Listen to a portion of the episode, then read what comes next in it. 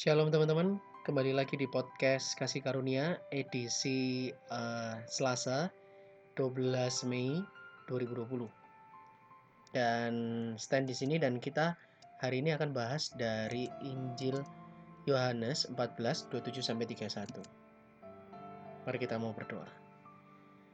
Bapak kami mengucap syukur buat setiap hikmatmu dalam diri kami, setelah kami akan merenungkan firmanmu, beri kami kebijakan, dan juga karuniamu untuk kami boleh mengerti dan mengilhami apa yang kau kehendaki dalam diri kami hari ini Tuhan. Terima kasih Tuhan, hanya di dalam namamu kami sudah berdoa dan mengucap syukur. Amin. Yohanes 14, 27 sampai 31 teman-teman. Damai sejahtera aku tinggalkan bagimu, damai sejahtera kuberikan padamu. Dan apa yang kuberikan tidak seperti yang diberikan oleh dunia kepadamu. Janganlah gelisah dan gentar hatimu kamu telah mendengar bahwa aku telah berkata kepadamu, "Aku pergi, tetapi aku datang kembali kepadamu." Sekiranya kamu mengasihi aku, kamu tentu akan bersuka cita, karena aku pergi kepada Bapakku, sebab Bapa lebih besar daripada aku. Dan sekarang juga aku mengatakannya kepadamu, sebelum hal itu terjadi, supaya kamu percaya apabila hal itu terjadi. Tidak banyak lagi aku berkata kata dengan kamu, sebab penguasa dunia ini datang, dan ia tidak berkuasa sedikit pun atas diriku. Tetapi supaya dunia tahu bahwa aku mengasihi Bapa dan bahwa aku melakukan segala sesuatu seperti yang diperintahkan Bapa kepadaku. Bangunlah, marilah kita pergi dari sini. Demikianlah Injil Tuhan. Amin. Oke, uh, renungan pada pagi hari ini uh, itu dimulai dibuka lagi oleh Yesus dengan pernyataan damai. Teman-teman ya. Nah tahu nggak sih? De, tahu nggak sih teman-teman bahwa definisi yang melampau, damai yang melampaui segala akal itu seperti apa? Ya. Dalam amanat perpisahannya Yesus memberi, memberitahukan pada murid-muridnya. Ya dan dia juga memberikan tidak hanya informasi tapi juga damai. Sebagai sebuah gift atau hadiah atau kita sebut sebagai orang percaya yaitu karunia pada para murid. Nah, pertanyaannya damai seperti apa?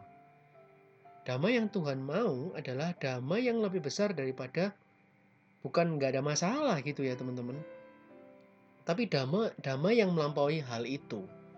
Itu. Pendekatan dunia kan seperti ini. Kita menghindari masalah atau kita tidak uh, melakukan hal-hal yang membuat kita itu uh, menimbulkan risiko, main aman lah, playing safe. Tapi Yesus menawarkan kasih yang mengalahkan ketakutan dan kekhawatiran kita. Bahkan Yesus tulis gini di Alkitab ya. Dia bilang kayak gini, nggak ada yang bisa ambil damai dan sukacita yang sudah diberikan Yesus Kristus ini. Nggak juga kesedihan. Bahkan maut sekalipun atau bahkan penderitaan nggak akan bisa ambil damai ini teman-teman gitu ya. Nah, so Buat apa kita gelisah dan kita gentar kalau kita sudah dikasih damai yang seperti ini? Oke.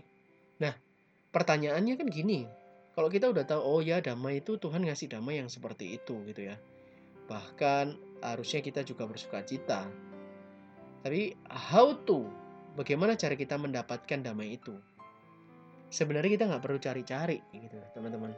Karena kasih karunia roh kudus yang ada yang sudah ada di dalam diri kita itu sudah kita dapatkan. Jadi bagaimana kita meng atau mendapatkan damai itu?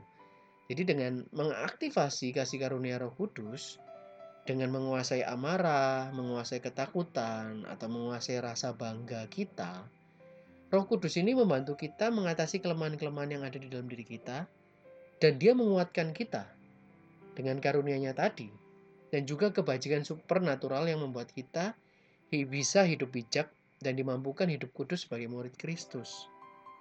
Teman-teman kepikiran gak sih? Kalau orang-orang di dunia sana nih, ibarat kata contoh kayak gini, pornografi udah merajalela. Tapi kenapa kok ada orang-orang percaya, anak-anak Yesus, yang dia mampu sih ngalahin itu? Saya yakin bukan karena kemampuannya teman-teman.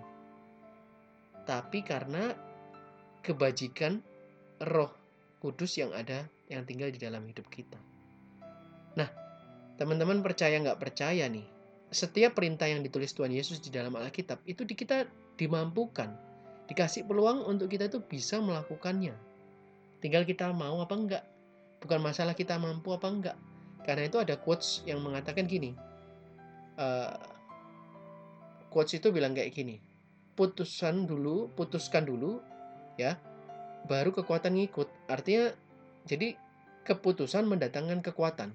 Jadi kalau kita mau memutuskan untuk kita hidup benar, maka kekuatan itu akan datang membantu kita. Ya kekuatan itu siapa? Itu pribadi Roh Kudus. Nah, menjadi orang percaya kita harus memiliki awalnya, teman-teman ya, bukan hanya mengaktifasi kasih karunia yang dikasih Roh Kudus, tapi kita harus punya tujuan. Dan tujuan ini tercermin dalam diri Tuhan Yesus. So kalau kita ngaku nih sebagai orang percaya, kita juga harus tahu apa tujuan Yesus dan kita harus gembira karenanya. Nah, coba teman-teman bayangin kenapa kok Yesus itu pergi meninggalkan kita, tapi dia kasih Roh Kudus. Tapi kita disuruh oleh Tuhan Yesus itu gembira, bersuka cita, karena Yesus pergi ke surga. Ya karena kita harus pakai perspektifnya Tuhan Yesus, teman-teman. Kalau Yesus nggak naik ke surga, ya Roh Kudus nggak ada buat kita, dan kita nggak pernah bisa jadi manusia yang semakin setiap harinya semakin serupa seperti Kristus. Nah, pertanyaan refleksinya, berapa banyak kita di tempat ini yang mendengar siaran ini, podcast ini, yang sukanya ngotot dengan pemikiran kita sendiri dan itu sering kali mencuri damai dari Tuhan.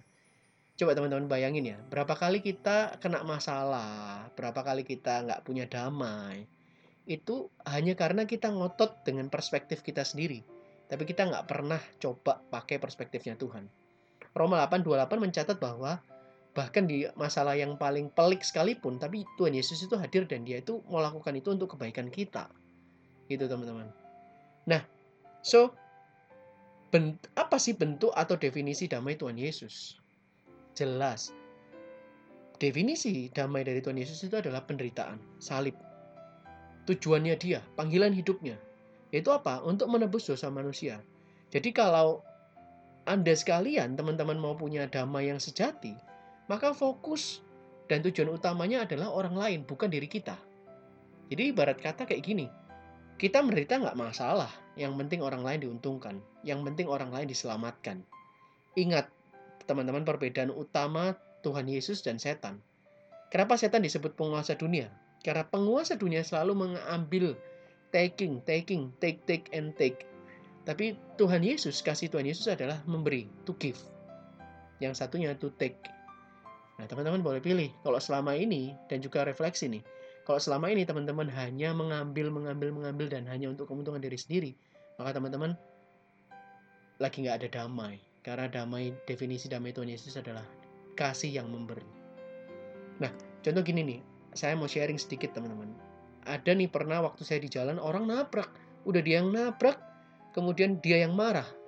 Ya apa yang kita lakukan ya kita diam aja. Kita memaafkan, kita menjelaskan, ya kan? Contoh yang lain lagi kita bisa nih membantu orang lain walaupun kita masih dalam kesusahan. Contoh nih waktu itu krisis moneter, papa saya buka toko gitu ya. Dan kemudian ada uh, seorang bapak-bapak yang dia itu nggak punya uang, dia butuh beli susu untuk anaknya.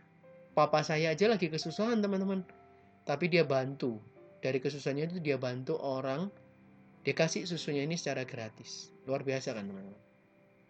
Nah, Mari kita mau berdoa teman-teman. Jadi saya berdoa semoga kasih yang Tuhan Yesus beri itu juga kita kasih.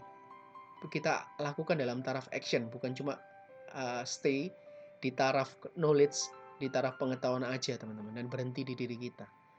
Kasih yang sebenarnya adalah tindakan. Tindakan untuk kita boleh memberi dan mengasihi orang lain. Dan ketika kita melakukan tindakan kasih ini, damai sejahtera itu justru akan ada di dalam diri kita. Mari kita mau berdoa.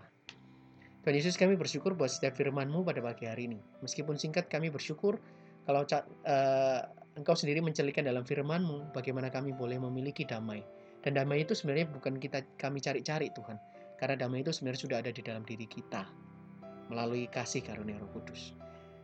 Kami mohon biar damai-Mu boleh terus nyata di dalam diri kami. Jangan biarkan penderitaan, pencobaan, penipuan iblis mencuri damai yang jauh melebihi segala akal ini.